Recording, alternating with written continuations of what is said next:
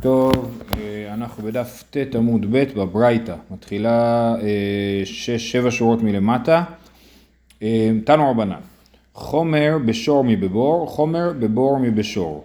חומר בשור מבבור, שהשור משלם את הכופר וחייב ב30 של עבד, נגמר דינו אסור בהנאה ודרכו ללך ולהזיק, מה שאין כן בבור. אז יש כמה צדדים שהשור חמור יותר, השור משלם את הכופר. אם שור אורג אדם, שור מועד, אורג אדם, אז הבעלים שלו צריך לשלם כופר. הוא חייב, אם הוא שור אורג עבד, צריך לשלם 30 שקלים, לא משנה מה השווי של העבד.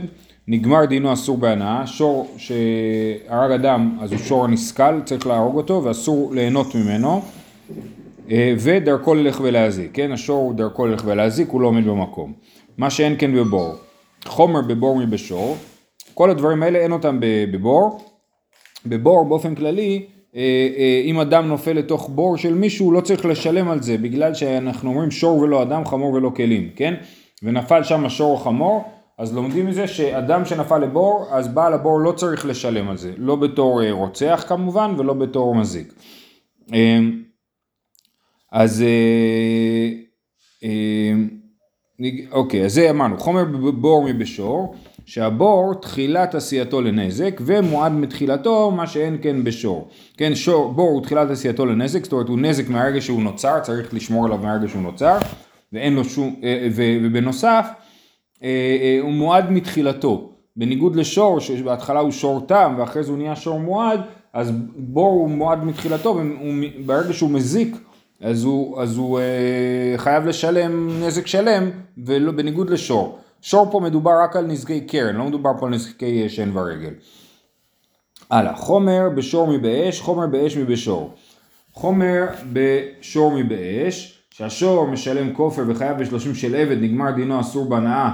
כל הדברים האלה ראינו גם מקודם לגבי בור. עוד דבר ששור חמור יותר מאש, זה מסרו לחירש יותר וקטן, חייב מה שאין כן באש. אז אתמול כבר למדנו שאם אדם מסר אש לחירש יותר וקטן, אז הוא פטור.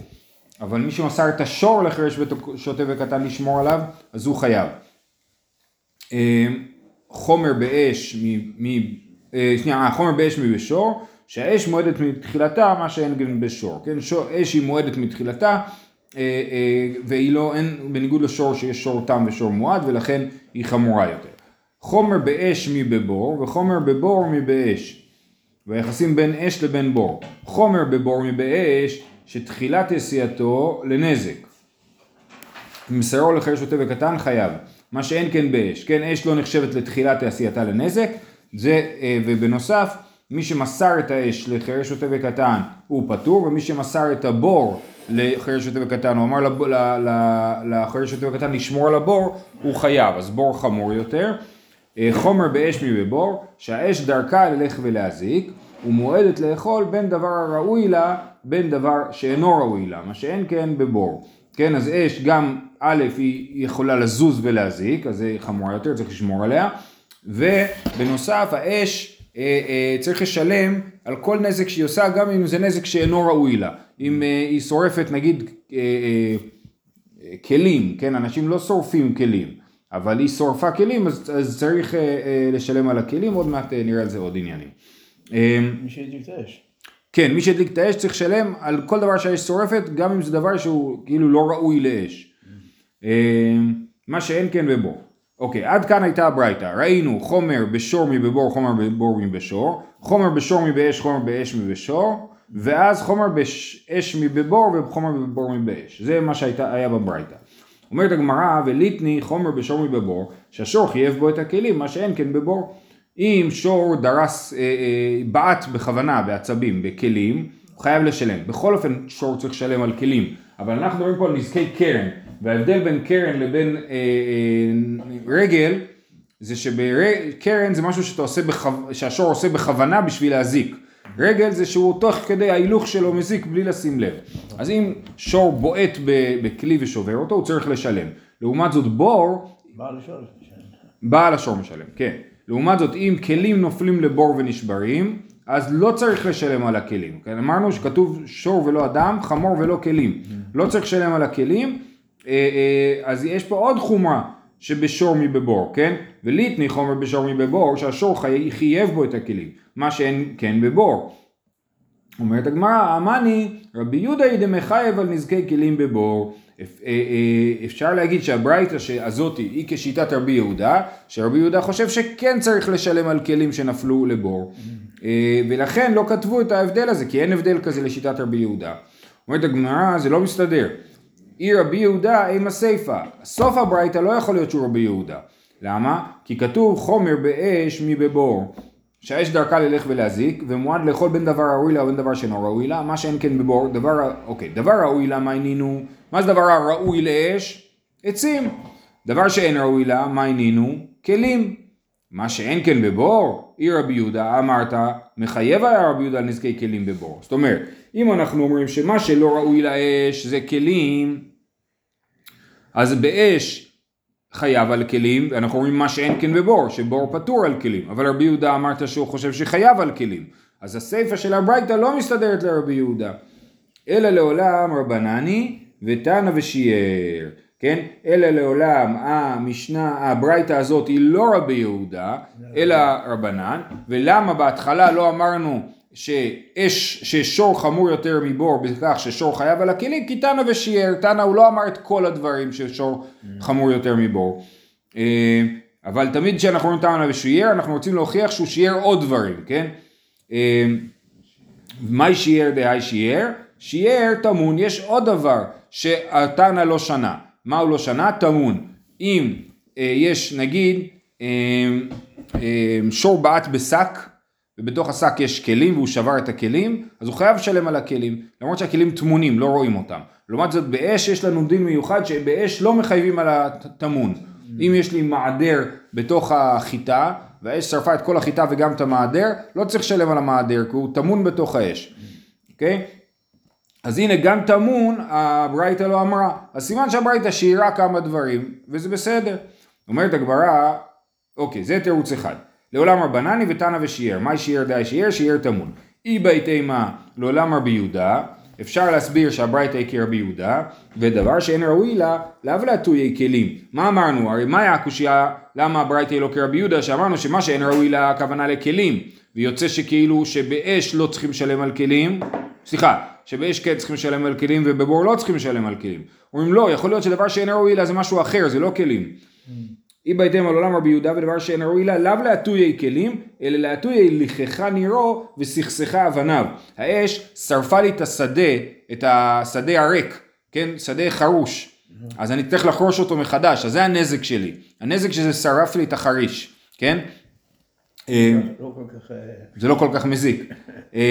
אז לכחה נירו וסכסכה אבניו, או שהיא שרפה לי אבנים שתכננתי לבנות איתם, ועכשיו הן נהיו שחורות, אז זה הזיק לי אותם.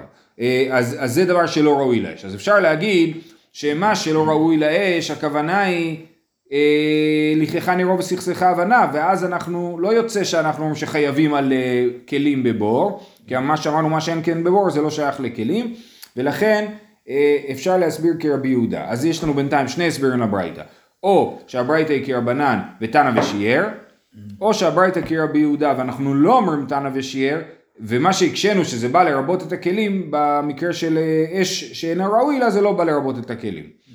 עכשיו אומר לרב אשי לא מקבל את זה. מה תקיף לרב אשי? ליתני חומר בשור מבבור, שהשור חייב בו שור פסולי המוקדשים, מה שאין כן בבור. אם ישלמה רבנן, היא הידי דשיירח שיער נמיח. זאת אומרת, יש לנו שור של פסולי המוקדשים. זאת אומרת, היה שור שהקדשתי אותו לקורבן, ואז הוא נפסל מקורבן, כי נהיה בו מום. כן?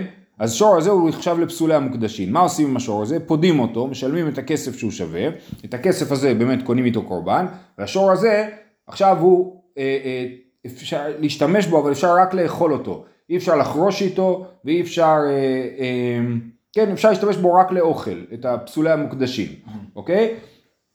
אז שור של פסולי המוקדשים, שמת בנזק, כן? אז אם שור נגח שור של פסולי המוקדשים, כן? אז צריך לשלם. לעומת זאת, אם שור של פסולי המוקדשים נפל לבור, הוא פטור מלשלם. למה? כי כתוב בבור והמת יהיה לו, אנחנו אומרים שהגופה הולכת לניזק, ובנוסף לזה המזיק משלם את היתרה בין הגופה לבין השור החי. בכל אופן, שור של פסולה מקודשים אין מה לעשות איתו, כי מותר רק לאכול אותו. אם הוא מת בבור, אי אפשר לאכול אותו כי הוא נבלה, ואי אפשר לעשות איתו כלום. אז אנחנו לומדים מזה שהתורה לא חייבה, אם נפל שור של פסולה מקודשים לתוך בור, התורה לא חייבה אותו לתשלום. לעומת זאת, בשור שנגח שור אחר, כתוב כי יגח שור יש את שור רעהו, ולמדנו מזה שאם הוא נוגח שור של פסולה, שור מוקדש, הוא חייב לשלם, אבל פסולה מוקדשים, סליחה, הוא פטור מלשלם, אבל פסולה מוקדשים הוא חייב לשלם. בקיצור יוצא, שיש לנו שור של פסולה מוקדשים, יש הבדל בין שור לבין בור, שור שהזיק פסולה מוקדשים חייב לשלם, בור שהזיק פסולה מוקדשים לא חייב לשלם. אז היינו יכולים לציין את זה בתור הבדל בברייתא. אז מה נגיד? תנא ושיער. התנא לא אמר את כל ההבדלים בין השור לבור.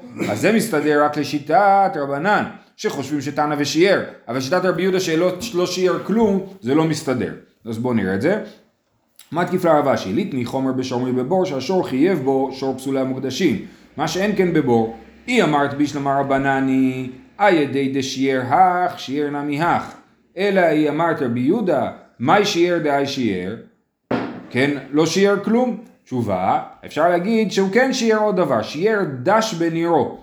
שיער דש בנירו, שהשור הלך על השדה החרוש ודש אותו, ואז בעצם אני אצטרך לחרוש אותו מחדש, כי הוא הרס לי את החרש, הידק אותו, כן, בדיוק. אז הוא ככה, אז קוראים לזה דש בנירו. אם משום דש, אז אומרים, הנה שיער דש בנירו, שמה?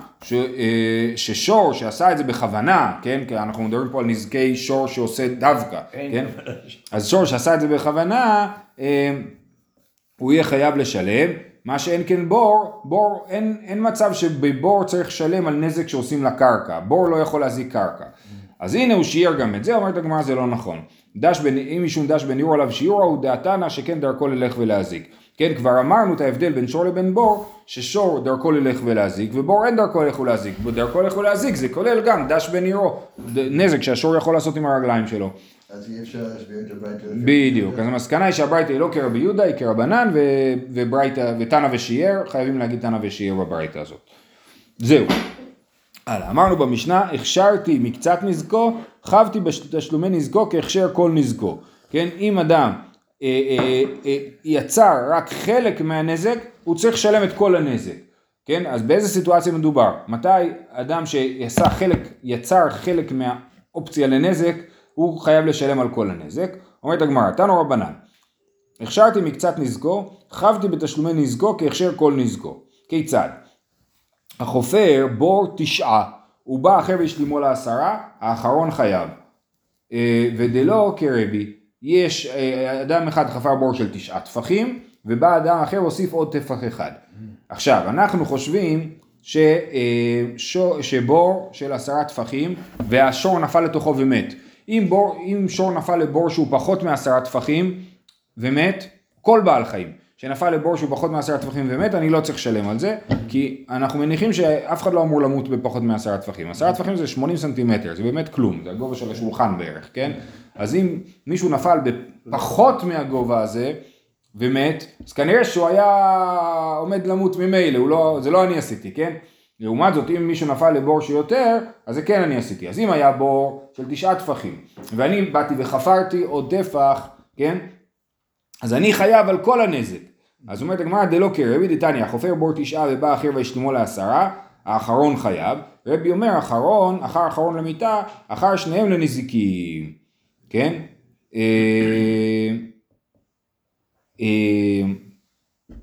זאת אומרת, התנא קמא חושב שאם אני הוספתי טפח אחד, אני חייב על כל מה שיקרה בבור, גם אם יקרה נזק וגם אם יקרה מיתה. לעומת זאת רבי אומר שאם אני הוספתי טפח אחד, אז אם השור מת, אז זה אני עשיתי, כי אני הוספתי את הטפח שהפך את זה להיות בור של 10 טפחים. אבל אם השור רק הוזק, אז אנחנו מתחלקים בתשלומים, כי מי שחפר את הבור הראשון, אם הוא היה נופל לבור גם בלי שהייתי מוסיף טפח, הוא היה צריך לשלם לו נזק, נכון? אז רבי אומר, הוא צריך לשלם, בנזק אפשר להתחלק, ובמיטה לא מתחלקים. ותנא קמא אומר לא, ברגע שאני חפרתי טפח, זה כאילו כבר כל הבור הפך להיות שלי, ועכשיו הנזק, אני צריך לשלם אותו. אז אומרת הגמרא, הרב פאפא אמר למיטה ודברי הכל, לא חייבים להגיד שהברייתא היא לא כרבי, המשנה. לא חייבים להגיד שהמשנה היא לא כרבי, אפשר להגיד שהמשנה היא כן כרבי, ופשוט המשנה מדברת על מקרה שהשור מת, ובמקרה שהשור מת רבי מסכים שבאמת רק האחרון משלם ולא הראשון. אוקיי? אז בואו נקרא את זה עוד פעם. אומרת הגמרא כיצד, החופר בור תשעה ובא אחר וישלימו ל10, אחרון חייב, ודלא כרבי, דתניא, החופר בור תשעה ובא אחר וישלימו ל10, אחרון חייב, רבי אומר, אחר אחרון למיתה, אחר שניהם לנזיקין, רב פאפא אמר, למיתה ודברי הכל, אפשר להגיד שהברייתא מדברת על מיתה וזה דברי הכל, ולא רק דלא כרבי, איקא דאמרי, יש כאלה שניסחו את זה בתור שאלה ותשובה, לימה דלא כרבי, אמר פאפא, למיתה ודברי הכל. טוב, מתקיף לרבי זירא ותו ליקא, זהו, זה הדבר היחיד בעולם שאנחנו אומרים שבא אדם אחד והוסיף בנזק והוא יהיה חייב לבדו על הנזק, יכול להיות עוד כן, אבל יכול להיות עוד סיטואציות שבהם האדם הוסיף עוד קצת והוא יהיה חייב על כל הנזק. ועכשיו הגמרא תנסה למצוא כל מיני מקרים כאלה.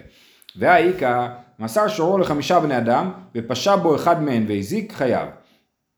אדם נתן למישהו לשמור על השור, ל5 בני אדם, לשמור על השור, ואחד לא שמר כמו שצריך, והשור הזיק, אז הוא יהיה חייב על הכל, ככה טוען רבי זירא, זה גם כן. זה רק במקרה שחילקו את זה לשעות. תכף, צודק, תכף הגמרא תשאל באיזה סיטואציה בדיוק מדובר, אבל ככה, רבי זירא טוען שכאילו אני, הבן אדם הזה, שהיה חלק מהקבוצה ששומרת, כיוון שהוא זה שפשע בשמירה, אז הוא יקבל אחריות על הכל, כן? ככה אומר רבי זירא. אומרת הגמרא, איך היא דמי, באיזה מקרה מדובר? אילי, אם דבלאו אי הוא לא אב אמינתא, פשיטא, דאי הוא כאביד. אם זה שור עצבני, שאם לא שומר עליו 5 בני אדם כל הזמן, אז הוא מזיק, אז ברור שברגע שאחד לא עשה את העבודה, הוא צריך שלם, זה לא חידוש בכלל, כי המשנה לא הייתה צריכה להגיד את זה, כן? אלא בלאו אי הוא נמי מינתא. אם זה מצב שאפשר לשמור על השור גם 4 אנשים, לא צריך 5 כל הזמן, אז מה הבעיה שבן אדם הלך שנייה למקום אחר, לקנות פלאפל, כאילו הכל בסדר, נכון? אז למה שהוא ישלם? מה יקעביד? ולכן הם לא מקבלים את זה, זה לא מקרה ששייך לדבר עליו. אז זאת אומרת, אם כולם היו צריכים לשמור, אז ברור שמי שלא שמר הוא פשע, ולכן לא צריך להגיד את זה שצריך שלם, ואם לא כולם היו צריכים לשמור, אז זה שפשע לא צריך שלם. מה תקיף לרב ששת? או שהוא לא צריך שלם, או שהוא כן צריך שלם, אבל רק כחלק מהקבוצה. בסדר? זה מחלוקת רש"י ותוספות. רש"י חושב שהוא לא צריך שלם בכלל, הוא הלך, ואז השור הזיק ש4 אחרים שמרו עליו, רש"י אומר הוא לא צריך שלם בכלל, ותוספות אומר שהוא צריך שלם, אבל לא את הכל, אלא כחלק מהקבוצה. Okay? וזה נכון לגבי כל המקרים שנראה עכשיו. מתקיף לרב ששת, והאיכא מרבה בחבילה. יש מישהו אחד הדליק אש, ומישהו אחר הוסיף עוד עצים לאש, אז ואז האש הלכה והזיקה, אז מי המזיק פה? אז אומר רב ששת, האחרון צריך לשלם על הכל. אומרת הגמרא, היחידה מבאיזה מקרה מדובר. אי דבלאו אי הוא לא אזלה פשיטא. אם הוא לא היה מוסיף עצים, אז באמת האש הייתה נכבט ולא הייתה עושה כלום, ברור שהוא צריך לשלם הכל. הראשון ברור שהוא לא צריך לשלם כלום, רק האחרון צריך לשלם. אלא דבלאו אי הוא אזלה מאי כאביד. אם בלעדיו זה לא היה, אם בלעדיו זה בכל זאת היה שורף את השדה, שזה שרף, אז מה הוא עשה? הוא לא עשה כלום, מה היא כאביד? וכמו שאמרנו, מחלוקת רש"י ותוספות, אם צריכים לשלם. בסדר, נכון, לא תמיד אפשר לדעת, אבל אנחנו מדברים במקרה שהנקודה ברורה. יש לך להבה קטנה שלא הייתה מתפשטת, ופתאום אני בא מוסיף על זה מלא קש, אז ברור שאני עשיתי את זה. יכול להיות שיש מקרים גבוליים. אלא דבלאו אי הוא אזלה מאי כאביד. ולכן שוב פעם גם זה לא מקרה שהיה אפשר להגיד אותו. מתקיף לרב פאפא, והאיכא דתניא, 5 שישבו על ספסל אחד ולא שברו, ובא אחד וישב עליו ושברו, האחרון חייב. כן? 5 אנשים יושבים על ספסל, הספסל מחזיק מעמד. בא השישי ויושב, טרח, נשבר, ואמר רב פאפא כגון פאפא בר אבא. כן? אז מסתבר שפאפא בר אבא הזה היה בן אדם שמן מאוד, והוא הדוגמה לבן אדם שהוא מתיישב על הספסל, והספסל נשבר.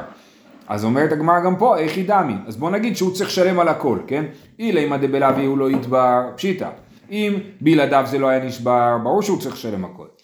כי הם לא עשו כלום, הם היו בסדר, הם ישבו על ספסל ולא שברו אותו. בא הבן אדם הנוסף, והוא זה ששבר את הספסל. כי אם הוא לא היה מתיישב, זה לא היה נשבר. ואם זה היה מקרה שבלעדיו זה כן היה נשבר, אלא דבלעו יונמי יתבר, מהי כאביד? כן? אז אם בלעדיו זה לא היה נשבר, גם כן, הוא לא צריך שלם, או שמענו שהוא צריך שלם כחלק מהקבוצה ולא בנפרד. טוב, אז גם זה לא מקרה שאפשר להגיד אותו בתור מקרה שהאחרון משלם את הכל. עכשיו, תסתכלו, היה פה 3 תשובות. היה רב זרע שאמר, מסר שורו ל5 בני אדם, היה רב ששת שאמר מרבה בחבילה, שזרק עוד עצים לאש, והיה את רב פאפה שאמר 5 שישבו לספסל. שתי התשובות הראשונות היו תשובות שנאמרו מתוך סברה. התשובה של הרב פאפה היא ברייטה. 5 שישבו על ספסל, 1 ולא שברו, ובא 1 וישב עליו ושברו, האחרון חייב. אז את הברייטה הזאת צריך להסביר בכל אופן, באיזה מקרה אנחנו אומרים שרק האחרון חייב. ואם זה מקרה שבלעדיו זה לא היה נשבר, אמרנו זה פשיטה, לא היה צריך להגיד את זה. אז על איזה מקרה הברייטה מדברת? סוף סוף מתנית איך היא מתארצה, לא צריכה. דבלב אי הוא אבי מתבר בתרי שעי, ואשתה יתפר בחד השעה. אם הוא לא היה מתיישב, זה היה נשבר תוך שעתיים. עכשיו שהוא התיישב, זה נשבר תוך שעה. גם ככה וככה. ואז, כן. אבל אז אנשים אומרים לו, אנחנו תכננו לשבת 1.5 שעות ולקום. ולא, זה לא היה נשבר.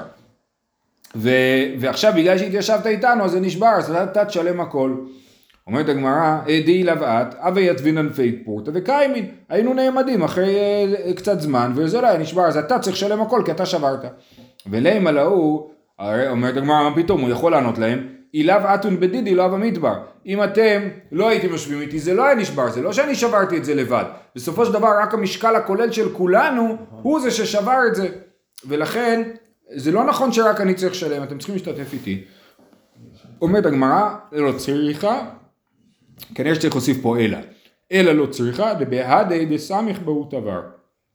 אלא מקרה אחר, שהיו 5 בני אדם שישבו על ספסל, ובא בן אדם אחד והוא לא ישב על הספסל, אלא הוא נשען עליהם ושבר את הספסל. כן? וברור שהוא שבר את הספסל, וזה לא היה נשבר בלעדיו. אז, ומה החידוש של הברייתא? כי ברור, אם הוא בא ושבר ספסל שהוא צריך שלם, כן? החידוש, פשיטה, מעודתי מה, כוחו לאו כגופו דמי, כמה שמלן דכוחו כגופו דמי. דכל אחד דגופו תבר, כוחו נמי תבר, כן? אז החידוש הוא, שלמרות שהוא לא נגע בספסל, הוא רק נשאל לאנשים שישבו על הספסל, כיוון שזה היה הכוח שלו ששבר את הספסל, אז הוא צריך לשלם, וזה לא משנה שהוא לא נגע בספסל. אוקיי, אז הסברנו את הברייתא של 5 שישבו על ספסל אחד. ממשיכים, ותו להיקה, והאיקה, כן מקרה שבו אדם אחד יבוא ויהיה חייב על כל הנזק, עד דתניא. היכו 10 בני אדם ב10 מקלות. כן, 10 אנשים מרביצים לבן אדם אחד, עושים לינץ', כן? בין בבת אחת, בין בזה אחר זה, ומת, כולם פטורים. רבי יהודה בן ביתר אומר, בזה אחר זה, האחרון חייב, מפני שקרב את מיתתו, כן? אז רבי יהודה בן ביתר אומר, אם 10 בני אדם הרביצו לבן אדם אחד, אחד אחרי השני, והוא מת בסוף, האחרון חייב, כי האחרון הרג אותו בסוף. אם הוא האחרון לא היה מרביץ לו, אם רק 9 היו מרביצים לו, אולי הוא לא היה מת, ולכן האחרון חייב. אז הנה, זה מקרה שבו האחרון הוסיף נזק וחייב על הכל. אז למה זה לא הופיע? אומרת הגמרא, בגלל שזה בקטלה לא כמיירי. זה מיטה, אנחנו מדברים על נזיקין. פה הוא יהיה חייב בתור רוצח, הוא יהיה חייב מיטה. אז לא על זה מדברים. זה תשובה אחת. תשובה שנייה, והיא בהתאם בפלוגתא לא כמיירי. אנחנו לא מדברים על מחלוקת. זה מחלוקת, זאת שיטת רבי יהודה בן ביתר. הברייתא דיברה על מקרים של הסכמה. אומרת הגמרא, ולא, והאוקמינן דלא כרבי. הרי בהתחלת הסוגיה אמרנו שהברייתא שלנו היא לא כרבי, כי רבי אומר שבנזיקים הם צריכים שניהם להשתתף. כל מי שהיה.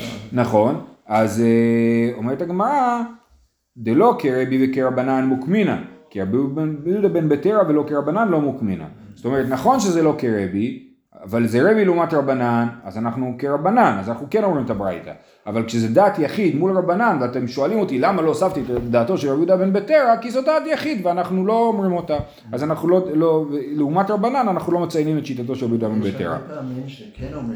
נכון, נכון, אבל אפשר לתרץ שהברייתא לא דיברה על דעת יחיד. אז שתי תירוצים, למה הברייתא לא הביאה את המקרה של רבי יהודה בן ביתר, או כי הברייתא לא מדברת על עונש מוות, על מוות, אלא רק על נזיקין, או בגלל שהיא לא רוצה לדבר על דעת יחיד של רבי יהודה בן ביתר. אוקיי. לא מביאים דעת שקלית במשנה, אבל לא בברייתא? לא, גם בברייתא, אפשר להביא, אבל גם אפשר לתרץ, כאילו, אתה שואל אותי, למה לא הבאתי את שיטת רבי יהודה בן זכאי? כי לא הבאתי, זה זכותי, כאילו. הלאה. עכשיו אמרנו, חבתי בתשלומי נזקו, הכשרתם קצת נזקו, חבתי בתשלומי נזקו, כן? אז הגמרא מדייקת בלשון תשלומים. חבתי בנזקו לא קטני, אלא בתשלומי נזקו. מהמילה, גם המילה תשלום, אבל גם המילה להשלים. תנינא להדתנו רבנן, תשלומי נזק, מלמד שהבעלים מטפלים בנבלה. זאת אומרת, אם אני, נגיד, השור נפל לתוך הבור שלי, אז הבעל השור יקבל את הנבלה, את השור, נגיד שהוא יכול למכור את העור שלו לעשיית נעליים, ואני אשלם את ההפרש בין הגופה לבין השור החי, כן? זה לומדים המילים תשלומי נזקו, שזה בא להגיד שהוא רק משלם את התשלומים ולא את כל הנזק. דתנו רבנן, תנינא לה דתנו רבנן, תשלומי נזק מלמד שהבעלים מטפלים בנבלה, מינא הני מילה. אמר רבי עמי דאמר קרא, מכה נפש בהמה ישלמנה.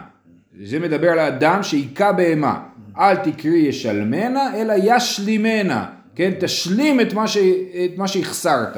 לא החסרת הכל, החסרת 90%, 10% עדיין הגופה שווה, הנבלה. אז לכן, אל תקרי ישלמנה, אלא ישלימנה. זה דרשה אחת. דרשה שנייה, רב כהנא אמר מאחה, אם טרוף יטרף יביעו עד, הטרפה לא ישלם. אז זה במקרה של שומר שנדמה לי שזה שומר שכר, שכתוב שאם הבהמה נטרפה, אני מביא עד שזה לא אני אשם, שזה אונס, בא זאב קפץ על העדר, מה אני יכולתי לעשות, ואני לא צריך לשלם. אז זה מה שכתוב בפסוק, אם טרוף יטרף יביאו עד, הטרפה לא ישלם. אבל הגמרא דורשת את זה, עד הטרפה ישלם, טרפה עצמה לא ישלם, יביאו עד הטרפה לא ישלם. כן, אז הוא צריך לשלם את משהו מעבר לטרפה, שוב, את הנזק שהחסרתי אותו. זאת אומרת, אני מסתכל על הנזק, אני לא אומר, היה פה כבש ששווה 100 שקל, עכשיו 0. לא, היה פה כבש ששווה 100 שקל, עכשיו יש פה נבלה ששווה 10 שקל, אז הנזק הוא 90 שקל, לא 100 שקל. והדרשה השלישית, חזקיה אמר מאחה, והמת יהיה לו. כן, כתוב, והמת יהיה לו, למי המת יהיה? לניזק. הניזק ייקח את המת, והנמזיק ישלם לו. וכן תנא דבחזקיה, והמת יהיה לו, לניזק אתה אומר, לניזק או אינו אלא נמזיק, אמרת לו כך היה. אז יש ברייתא שאומרת, אולי זה לא לניזק, אולי זה המת יהיה למזיק, ואז הוא ישלם הכל לניזק. אומרת הגמרא, לא כך היה. מה זה, אומרת הברייתא, לא כך היה. שואלת הגמרא, מה היא לא כך היה? למה לא להגיד דבר כזה? אמר רבי, איסלקא דאתך נבלה דמזיק אביה, לכתוב רחמנה, שור תחת השור ולשתוק. והמת יהיה לו, למה לי? שמה מילה לניזק. כן, כתוב שם שור תחת השור והמת יהיה לו. למה צריך לכתוב והמת יהיה לו? אם כתוב שור תחת השור, אני מבין שאני צריך לשלם שור שלם תחת השור שהפסדתי, ואם ברור שאני משלם שור שלם, אז אני לוקח את הנבלה. כן?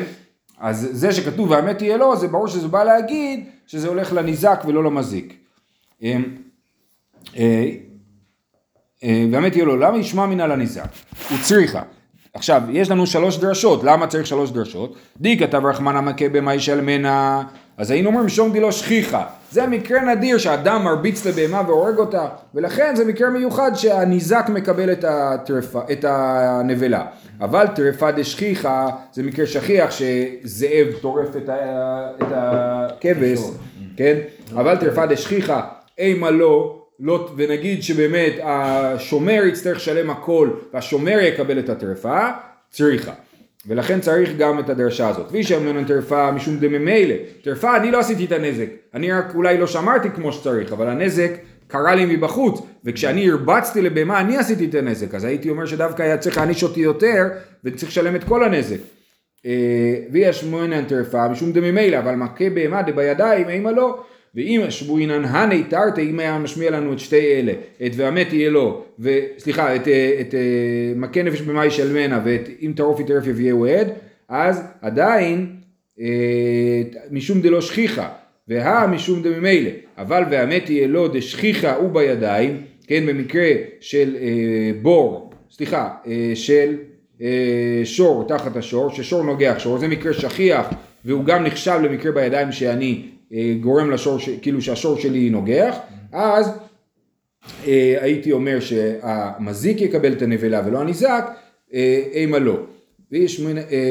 והמת יהיה לו דשכיחה ועדיין ואימה לא, וישמונן והמת יהיה לו, משום דממונה כמזיק. אם זה המת יהיה לו, אז הייתי אומר למה אני לא מקבל את הנבלה, כי הממון שלי הזיק, זה לא נזק שאני עשיתי, זה נזק שהממון שלי עשה. אבל אחד בגופה כמזיק, שאני בעצמי הזקתי, אימה לא, צריכה. זהו, אנחנו נעצור פה. אז הסיכום זה שיש לנו 3 דרשות על כך שאני מקבל את הנבלה, שהניזק מקבל את הנבלה, והמזיק רק צריך לשלם לו את הפער, ושלושת הדרשות האלה נצרכות, כל אחד היה סיבה לחשוב שאולי זה מקרה חמור יותר, ולכן המזיק יקבל את הנבלה, ולכן יש לנו 3 דרשות נפרדות. זהו, שיהיה לכולם יום טוב.